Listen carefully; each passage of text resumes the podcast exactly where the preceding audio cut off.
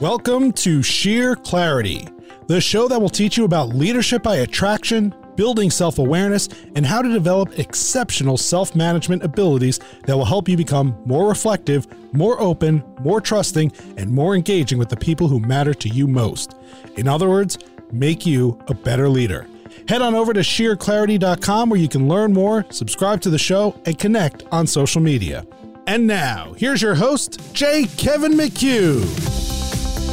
Hey everyone, this is Kevin McHugh, the host of Sheer Clarity. Welcome to another episode. This is the podcast where we talk about business leaders and people who've learned to lead by attraction. What does that mean, you might ask? Well, within seconds of meeting this kind of leader, people believe they can trust you and they are safe to be honest with you. There's no hidden agendas. They also have a sense energetically that you intensely care about them and about others. And I believe this all starts with you having sheer clarity about who you are and how you roll, because that's going to determine how you lead. If you'd like to know more, visit sheerclarity.com. And you can also visit my website at jkevinmchugh.com. My guest today is Walt Rakowich. Walt is a former CEO of Prologis. It's a New York Stock Exchange company. They're a member of the S&P 500. Big distribution facilities around the world in the Americas, Europe, and Asia. And he was there and on the board of directors since June of 2011 through 2012. He was the CEO there from 2008 to 2011. He's a member of the board of trustees. He's got a tremendous resume, lots of things happening. I did note that he was on the advisory council of Gender Fair. Maybe you could tell us a little bit more about that. And he's also was appointed to the Pennsylvania State University, Penn State, let's go state, on the board of trustees. He was also named a Penn State Alumni Fellow, which is a lifetime designation of achievement. Right now, he's serving as the chairman of the board of Colorado Uplift and is a member of the board of the Alliance of School Choice and Education. He's also had several appearances on CNBC, CNN, Fox, Bloomberg, and National Public Radio. And he also is the author of a book called Transfluence How to Lead with Transformative Influence in Today's Climates of Change.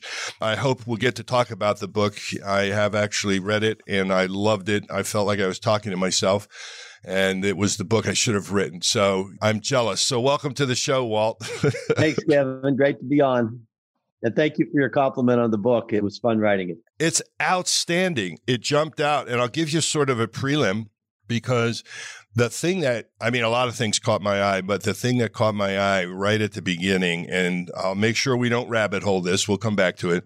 But guidepost number two it says, Storms rage from deep within us, and confronting them is painful. And I have to tell you that that cuts to the core. That's what sheer clarity was about.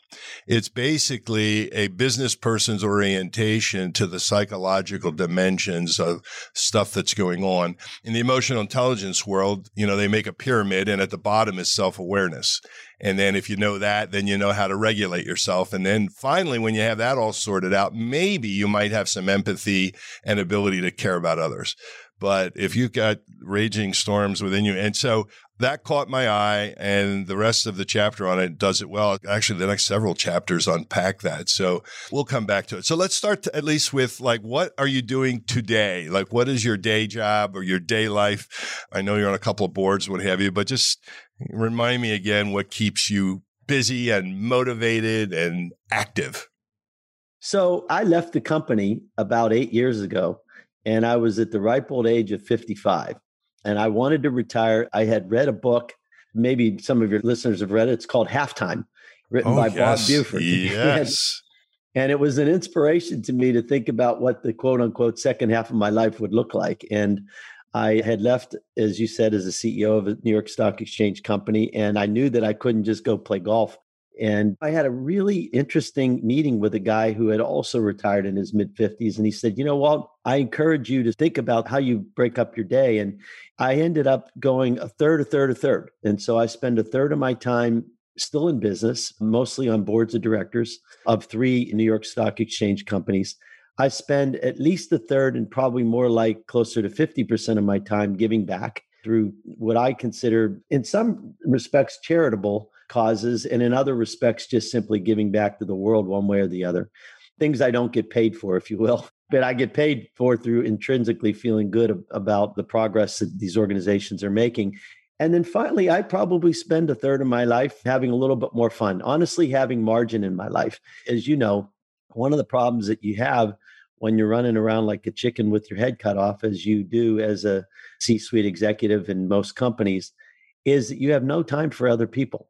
And the one thing I really have appreciated about the last eight years of my life is I have more margin to spend time with people. I spend time with friends, with friends' children. I spend time on podcasts like this with guys like you, just trying to impart a little bit of the wisdom that I learned in my life. And that's really important to me. It's beautiful. I am a halftime alumni myself. I did that in 2010. I also subsequently worked with a coach by the name of Jeff Spadafora. I actually put myself in a cabin for a week in Colorado and did every day. We did like four hours of work and it was life changing because not only did it accelerate my self awareness, it got me connected with my Christianity and my relationship with God. And I happen to believe they go together. It's, it's a secular spiritual kind of paradigm. And You'll hear more about it in the months to come because I'm getting ready to blast it out there over the uh, podcast. It's just going to go bold or go home, right? so. well, that's interesting you'd say that because Jeff Spadafora is a really good friend of mine. As you know, I live in Denver, Colorado. Oh, that's right. I'm calling in right now from Naples, Florida, where I live in the wintertime. But in the summertime and the fall, there's no better place than Colorado. Oh, yeah. And, um, and Jeff and I have actually become friends over the years. He's oh, my God. Small world. Well, he's a great guy. So look, look, you are the quintessential definition to me of what I, as a 25 or 30 year old, was thinking I was supposed to be one day. The big CEO, the big Fortune 500 kind of guy. And I got all wound up and was supposed to do that. And the thing I learned early was if you're going to do that, you're going to devote a lot of your life to that. And that means less for your family. And my travels got bigger and bigger and bigger. And at an early stage, I did, made a decision. I'm just not going to do it. And I ended up with closely held businesses. They're smaller in size, but you know what? Emotions and politics doesn't matter.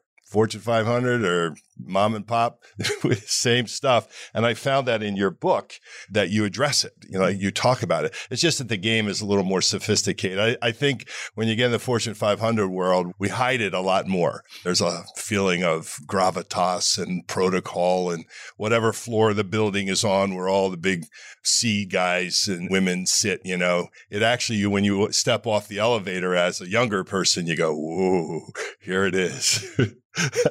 right. I remember that. I just remember that vividly. But what I enjoyed when I met you was that you haven't let it get to you.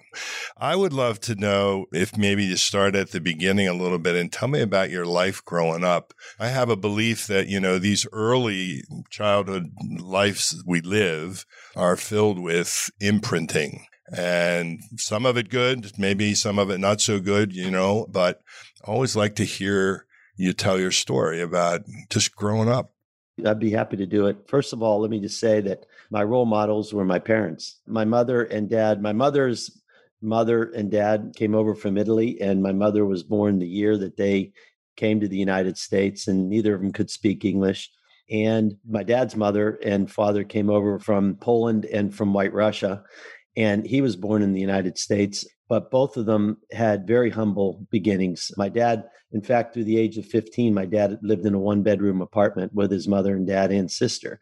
And they owned a grocery store in Pittsburgh, Pennsylvania. And we did not grow up with a wealth of money, to be candid with you. My, my dad ended up being an, an assistant manager at a Kmart, and my mother cleaned office buildings for a living and then worked on the assembly line at General Nutrition. But what we did have was a tremendous wealth of love and my parents taught me the importance of other people and loving on other people, focusing on other people. My parents were outwardly focused people. They treated us as kids with a tremendous amount of dignity and respect. And I just grew up with an appreciation for other people. And I got that through my parents. I remember one story in particular. I was I went to Penn State University. I came home from and it's this is in the book. I came home from Penn State University. and My dad took me to the steel mill and to the garbage disposal and said, "You got to get a job." And th- these are two places I'm taking you. And I ended up becoming a garbage man. for the summer. And I have to tell you, that was one of the neatest summer jobs that I ever had was working with all these guys on the garbage truck. Yeah. And it was because of their personalities. They came to work every day, worked really, really hard. And it was it was obvious to me that God loves us all the same. You know, I learned a tremendous amount that summer. So anyway, I went to Penn State University and graduated with a degree in accounting. And after 4 years I worked for Price Waterhouse. After 4 years I realized that you know wearing the green eye shade was not something that was for me long term although I had a tremendous learning experience. I went on to get an MBA I was fortunate to get into Harvard Business School and moved to Boston for 2 years met all kinds of what I call future captains of America. It was really great. Looked around the room the first day and I realized that not only wasn't I the smartest guy in the room, but I was probably one of the dumbest guys on a relative basis. It would look pretty bad.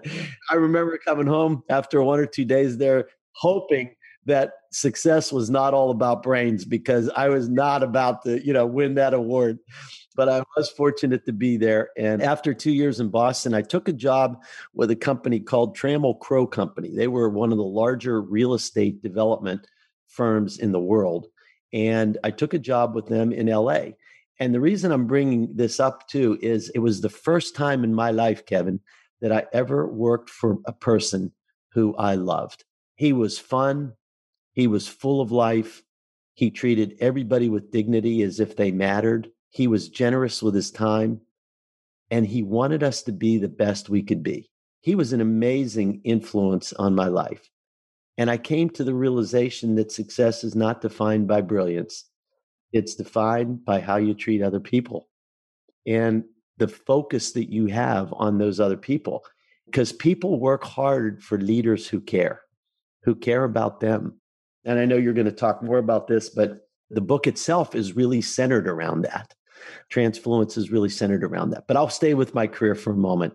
And that is that I worked for Trammell Crow for about nine or 10 years.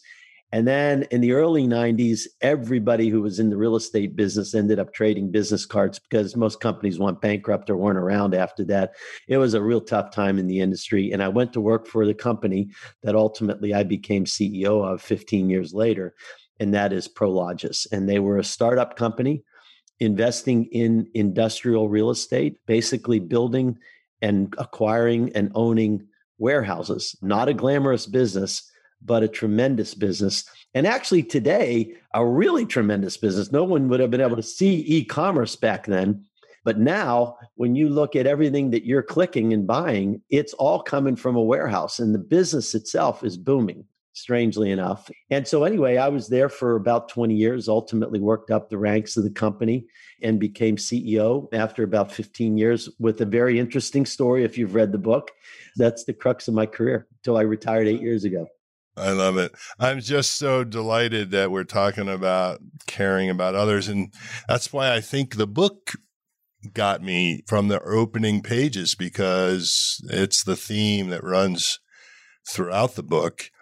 And I had two things that were coming up for me. One is about your business experience. It's a little tangent, but I'd be curious. So you've come across people in the executive leadership ranks and they have not gotten it about this idea of caring and they're still operating on smartest person in the room wins. And I'd like to know if someone doesn't have the benefit of growing up around love and a message of loving others and caring for others, you know, or maybe have a broken family or what did you discover when you found these people who couldn't get out of their own way and the way they were treating? Like, how did you mentor and coach somebody who had potential? They were smart as heck, but they just, they were all about themselves and they didn't know how to get with this idea that you have to be in some connection with yourself and caring and have an inner spirit of loving. How do, how do you get that if it didn't happen in your childhood? Is it learnable, teachable or? Yeah, I think everybody probably has a different view on this. I do think you can teach it, but I don't think everybody gets it. If they don't want to get it in their heart, they won't. And I do have a story which I could tell, although I won't mention the person's name of, of an individual who worked for me who I loved and who was really one of the smartest people that I've ever met. and we had 360 degree evaluation. I hired a coach when I took over after I came back. The whole story is that I had to come back into a broken company uh, that was on the verge of bankruptcy. And we'll tell that story, I'm sure, down the road. But when I came back, there was a person who worked for me who was really tough on people, was really very brutally, almost a curmudgeon in some respects, and lots of four letter words with people walking in this person's office. And I hired a coach. And also, I had a dysfunctional team because when you're running a company, you come back to run a company on the verge of bankruptcy there's a lot of dysfunction. So I hired a coach, and unfortunately, that coach was very transparent, or fortunately, tra- very transparent with all of us and brutally honest and did extensive 360 degree evaluations of all of us. And we knew where we stood. And so the answer to your question was transparency is it always wins. It always wins. And this person came into my office and he threw down his 360 degree evaluations from 20 people that told him that he was bullying people. And he told me he quit. And I told him I couldn't afford to lose him. And most times you can afford to lose somebody like that, but I couldn't. And I love I love this person. And I told him to go home and think about it and think about his job from the perspective of the difference that he could make in the lives of other people as opposed to can we survive as a company. In other words, don't wear our results on his shoulder, but go home and think about the influence that he could have with other people. He came back the next day and he embraced it and he said he would do it. He stood in front of all of our employees on one day when we webcast everything through Europe, through you know Asia, everybody was sleeping, but through Europe and in the US, and he cried, literally cried in front of the audience and told them that he wanted everybody to hold him accountable and he wanted to become a better leader. It was just absolutely stunning and amazing to me. And so I believe that certain people can embrace it, but they never will embrace it if you as a leader can't be transparent. And that's the problem is many leaders just don't want to lose a person.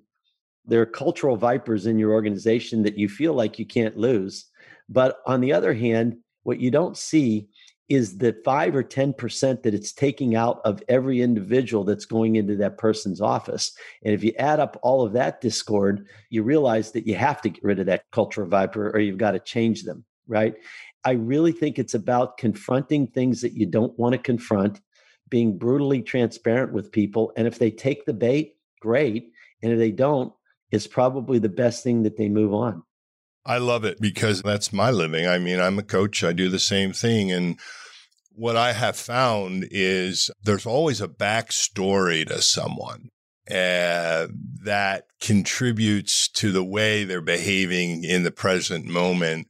And so I have a phrase about the power of story. And just from the standpoint of being a great leader, you need time when you're engaging someone to just ask a few questions about who they are. Tell me your story. Like, okay, you know, and man, all of a sudden you can put all the dots together and, and, you go, okay, now I've got the story, which by the way is an act of caring. That draws them in. I keep telling guys this. If you aren't genuinely interested, don't bother with this technique because it's phony then. You're just doing another transaction to get something you want. But if you stop to care and you ask the story, you'll hear amazing stories and that sort of opens people up and then they're available for some coaching. Evan, it's interesting you'd say that. My daughter just told me this quote. It's be kind. Everyone is fighting a battle that you don't know. And I think part of it is learning what the battle is that someone's battling. That's right. That's right. And that's why your book, Storms Raging, that guidepost, I think you nailed it because I have people in my coaching roster now who are putting together a picture of I have my act together. I call it imposter syndrome, and there's books written about it. I have an episode on it, but I tell them, I said, appropriate vulnerability can be one of the most attractive things. And when you told that story about the guy who had the courage to step up in front of, I don't know, hundreds, thousands of people and try to express his awareness of wanting to change to the point of tears, it doesn't get any more vulnerable than that. It does not. I talk a lot in the book about pride and fear. I think that the biggest problem that leaders have are actually within. Actually, it's not just leaders. Let's face it. Let's just call all of us, right? Yeah, human. And so I try to lay out in the book that I think authentic pride is is actually quite good. In other words, being prideful in your work, being prideful of the company that you work for, being prideful of things outside of yourself, right? But when it becomes hubristic pride, it's about vanity, it's about egotism, it's about arrogance, you know, it's about narcissism. In other words, when pride becomes about you, it becomes a problem. It's the same thing with fear. I think I say in the book, Taylor Swift used to always say, whether you like Taylor Swift or not, she used to always say, you know, she actually gets fearful before every single concert. And that fear actually causes her to do better because it makes her sharper. Some fear is actually good, but you know, the imposter syndrome that you talk about, when fear becomes about you, you're fearful about something. Then all of a sudden you do some really bizarre things. And Harvard Business Review did this article about fears, leaders that fear. And they interviewed like 120 or so C suite executives throughout the world. You find the most amazing thing. They asked these leaders, What's your number one fear? And you might think, oh, the competition, or, you know, I fear my people leaving, or like, you know, I fear the financial well being of the company, all that stuff, right? No, mm-hmm. the number one fear was incompetence, the imposter syndrome. And C suite executives talked about how it undermined their relationships with other executives. It's a fear of being wrong or the fear of not having the right answer. And instead of being vulnerable and instead of being open, it led to dictatorial leadership or leaders that just didn't listen because they tried to jam their ideas through everybody, right? They feared that they might be wrong. They didn't want somebody to tell them they didn't never have the right answer. So they said, This is what we need to do, right? This is it. I saw that in Technicolor. It was actually one of the reasons why I left the company the first time. The second thing is the fear of underachievement. Like, you know, we're not doing enough. A competitor is doing more when it caused leaders to take bad risks. Anyway, my point is this when pride and fear become about you, whether it's incompetence, whether it's underachievement, whether it's narcissism, whatever it might be, that's where it is really, really dangerous. Yeah. I heard it set up this way. It's one thing to be proud of one of your kids because they're doing well in school. It's an achievement that they have and you can be proud of them.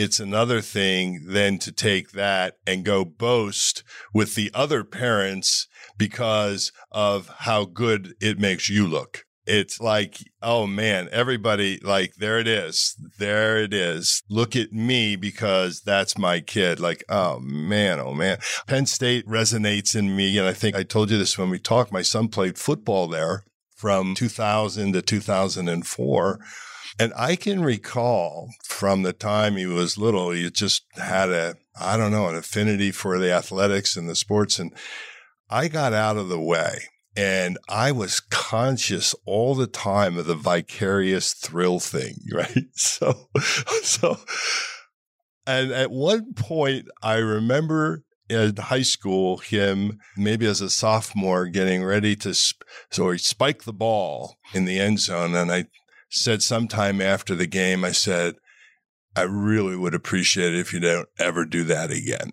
because I'll just come out of the stands and talk to you. It's not a good thing. And that's the only input I ever had. So fast forward, I have a highlight reel from a Penn State football game, 188,000 people, prime time, and Sean scores a touchdown. And he has this little moment. He hasn't spiked the ball his whole college career. He has this moment because he's all juiced up. And he, as he's going down with the spike, his hand slows down and eventually it comes a little doink. And he immediately, he's, all his buddies are coming up to high five him. He bends over, paying no attention to them, picks up the ball and hands it to the ref. It's the best ever. So while I'm proud of him and his accomplishment, I have that proud dad thing. Mm-hmm. But what I'm proudest of is he's a really great man. He's a good dad. He's a really good husband. And that's what matters. And I give him the credit. I had my influence. I had my chance, right? it's it's over. I have one other thing that came up when you were talking about teaching people to care and you gave this guy who was a dictator, maybe tyrant kind of guy, and he got this horrible feedback. I'm big about feedback. If I read another book disguising negative feedback with constructive feedback, I'm going to, you know, throw up. Negative feedback hurts. It should hurt. It's meant to hurt. And I would be curious if you have moments, if A, you buy that, and B, if you have any moments where you got some negative feedback that you appreciated later, but didn't feel so good at the time. Oh my gosh, yes. And I've got a story for you. So that same coach who coached the one person I just talked to you about also coached me. And he did a, a terrific job. I mean, let me put it this way I think the personality testing that we took took at least two to three hours to do, if you can believe that. I mean, yeah, it was really very extensive. He did his 360s. He interviewed people outside of the organization, including our spouses, if you can believe that, to really try to get feedback on us. And at the time, I had come back to the company and I was running really, really hard. We were a global company. So, just to put things into context, my average year was about 300,000 miles in an airplane. I generally traveled four out of five days a week, sometimes five. So when I came back, let's just say it was a Friday, my first reaction was I needed to meet with all my direct reports because it was the only time I was going to be in our offices in Denver, which is where we were headquartered. And my coach sat down with me one of the early meetings and he said, Well, I've got some good news and I've got some bad news for you. I said, okay, well, give me the good news. first, you know, like leaders, the good news is that people really enjoy working with you. And I said, terrific. I said, do I need to really know the bad news? He said, yeah. He said, Walt, your empathy scores could be higher. Now, he was talking to a guy who actually always prided himself. There's that word again, pride, but prided himself in, at least I thought, the ability to get along with people. But that's not empathy. Getting along with people is one thing, but you cannot be empathetic unless you're spending time with people. My problem, and Kevin, you can imagine this as a CEO of a company and you're only home one day. When people saw me in the office in Denver, I was running around like a chicken with my head cut off, just bebopping from one person to another. And a lot of the feedback that came through, if I had to paraphrase it, it was Walt is so busy that I don't feel like I can even walk into his office. Not that he'll shoo me out because he doesn't do that to people, but that I'll feel like I'm bothering him, so I won't. And my coach tells me that. And I mean, I'm sitting there and I'm stunned. I'm just like, wow, I don't feel like I'm doing that to people, but I guess I am. And he said, Walt, and you have to understand when I took over the company, we were on the verge of bankruptcy. Okay. So he said, he looks at me, he said, Walt, you're not the person that's going to turn this company around. Everybody else that works for you is. You are the person that needs to spend time with them. And I realized he wasn't just talking about my direct reports because people in accounting, IT, everybody saw me in the headquarters. So we put a plan in place. I mean, sometimes I think you have to be intentional about things. We put a plan in place to, in essence, increase my empathy scores. And it was all about listening, something that I actually felt that I always did well, but just wasn't paying enough attention to. And I'll give you an example. One of the things, and there was a several point plan, but one of the things that I decided to do was we had a cafeteria. Instead of having lunch with the direct report, I'd go down in the cafeteria naked, if you will, and that I had nobody I had lunch with, right?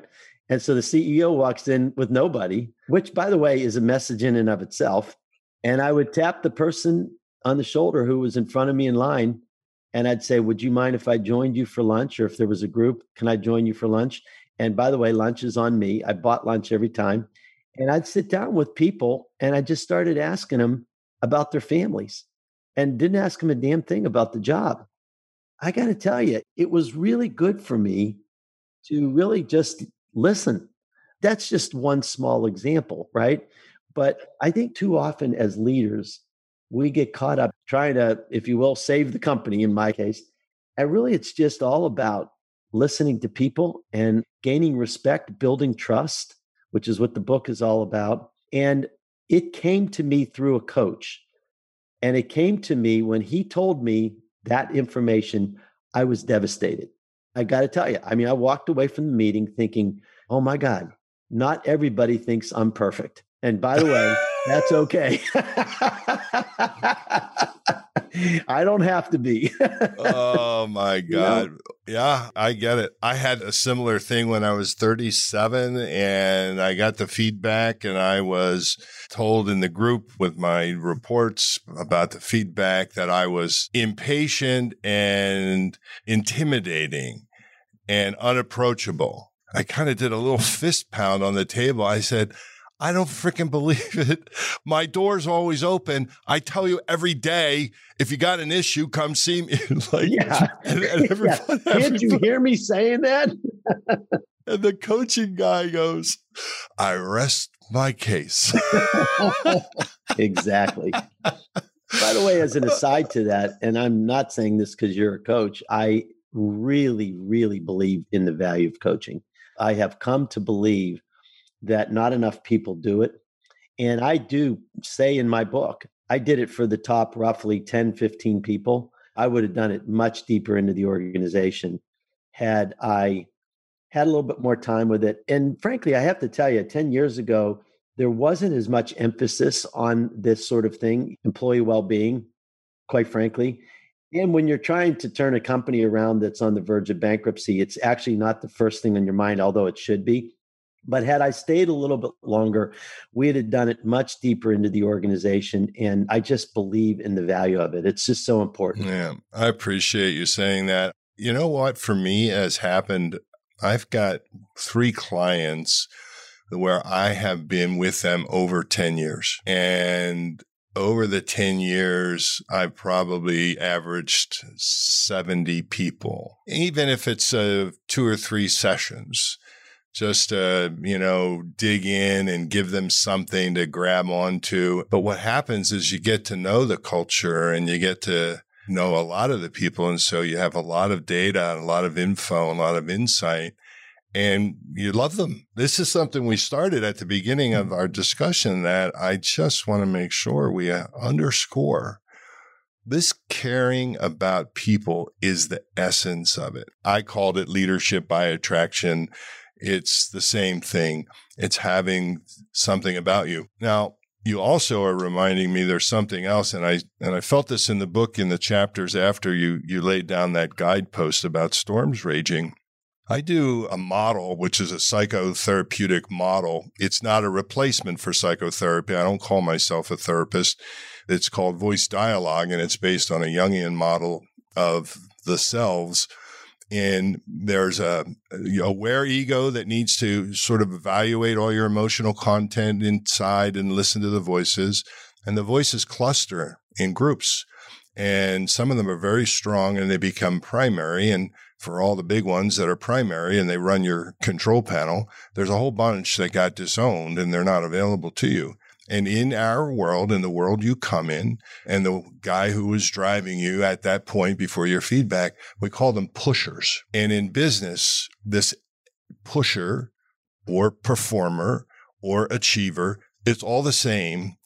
It has energy to it that is perceived and felt by the energies of other people. So long before you've asked anyone to tell a story and you, in the moments they encounter you, you encounter them and there's something happening beneath the surface and your sensors are going off.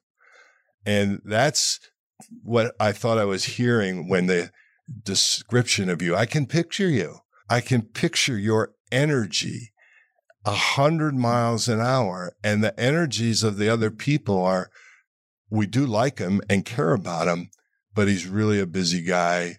Don't disturb him. And here's the most approachable, loving guy on the planet who had it from childhood. And without any idea it's happening, he's sending a message energetically leave me alone. Yes, exactly. That message could work for a day, but it cannot work for weeks and a month. Therefore, people don't feel like they can communicate. Fortunately, he told me this early on, and it really raised my awareness early on in the process. And actually, it helped me to delegate more. it helped me to realize that it wasn't going to be my energy that got us through. It was going to mm-hmm. be the collective energy of the group. I needed to galvanize it. I didn't need to live it. I needed to live it, but I didn't need to ignore everybody else in living it. Does that make sense? Totally. The energy of the people goes up when all you're doing is caring about them and saying, My job is to make sure you guys are cared for. If I do that, and then I'll throw strategy and vision on my platter, right? And then I'll deal with the board. That's what I do. And right now, forget about vision. It says one word, survival. And so that's it. The rest of it is about caring. I think this topic is dead on and you know, that's why I enjoyed that book and talking to you so much. So I close out these interviews with a question. And the question is this. So you're, I don't know, 50, mid 50s, something. It doesn't matter. Let's you're a little bit past halftime, and you turn around and you look back down and see young Walt as a 23 year old. Mm-hmm. If you could take what you now know and give him advice back when he was 23, what would you have told him? Well, I'll get to the main tenets of the book. I don't think I knew that this at 23. And that is that as much as you think your life is about you, it's actually not. And it is about the influence that you can have on other people. And I think I would have been a little bit less about myself in my 20s and 30s and a little bit more about other people. I think when we're young, we're trying to build our careers, we're trying to figure out who we're going to get married to. You know, we're trying to figure out there's so many questions in life that it becomes actually a life that is more interdimensional. It's just focused on yourself. And don't get me wrong, I was charitable when I was younger still and and all that good stuff. And and I tried to do my best to be a little bit more outwardly focused, but I think I could have done even a better job of that. And I think if I look back on it, it's sort of like this whole notion that, you know what, Walt, it's all going to be okay. And the more that you can get out of your own way and just love people, appreciate them, show them how much you appreciate them and make your world more about them than you do yourself, the better person you will be and the better leader that you will become. I think in looking back on that, that's probably what the advice I would give myself would be. It's awesome advice. In the advice category, how would you advise someone? What's a requirement about oneself that you have to have in order to really genuinely have energy to love and care about others? What must be happening within yourself? Yeah. Well, I think accountability is part of it. And for me, everybody is different in this regard. But for me, it's my faith. I feel like I'm accountable to someone that is larger than life. And that accountability drives me now, like it didn't drive me as much in my 20s, to do things that are outside of myself. And I'm not perfect at it. But when I wake up every morning and I spend time focusing on my creator, and the more I sit there and the more I dwell, the less I become about myself. And I think that accountability is critically important to me it was there in my 20s, but it wasn't nearly as strong or deep or wide as it is today. I'd love to close our discussion on that. I think it's an excellent place because I believe it. I've helped a lot of people manage inner turmoil and t- childhoods that were difficult and they're covering up and hiding wounds and learning to let them out. But I tell them I can only get you so far because there's a much, much bigger thing we're playing in and a much bigger love than anything any human is ever going to manage. And that's God for you. And in having the touch with it will add to your healing in ways all the therapists in the world could never do. and it's very, very powerful. Well, you're blowing my mind. I would love to chat with you forever. I hope to continue to stay connected with you in the years because you definitely have something very unique and special, and it's brought a lot to a lot of people. And I couldn't be happier than to have met you. I think I have to give a shout out to it was Tim, right? Tim Geis, our mutual friend, or was it Dale? Dale no, Dawson. Dale Dawson. Yeah, yeah, Dale Dawson. That's what I meant. Dale. A shout out to Dale, who is another amazing guy, good halftime guy. So tell us about the book and where people can learn about the book. Or I don't know if you've got a website going for it, but I want you to have a chance to tell people where they can learn more. Sure. Well, first of all, the book itself is called Transfluence. And if you try to look transfluence up in the dictionary, you won't find it. I can't believe we actually created a word that is nice. Well done. it actually sounds like it's a real word.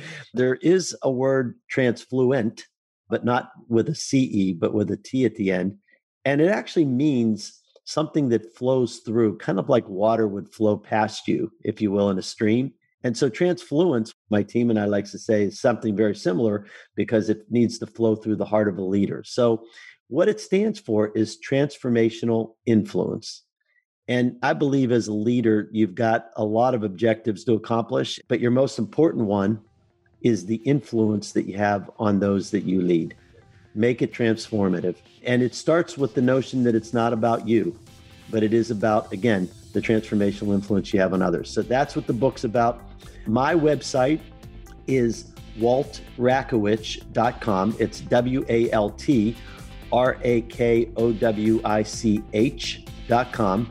You could go there. The book is sold on Amazon. You can buy it. And I should say, some retailers, it's hard to say who all carries it these days in, in a post COVID world and who doesn't. I haven't been to one recently, but you should be able to find it on Amazon. You can certainly buy it through my website. That's where you can find me as well. Excellent. Well, thank you, Walt. I absolutely appreciate your time with us today. This is another episode of Sheer Clarity, the podcast for leaders by attraction. Again, you can learn more at jkevinmchugh.com or sheerclarity.com. And stay tuned. We'll be back again soon with another episode of Sheer Clarity and more discussions with top leaders about becoming a leader by attraction.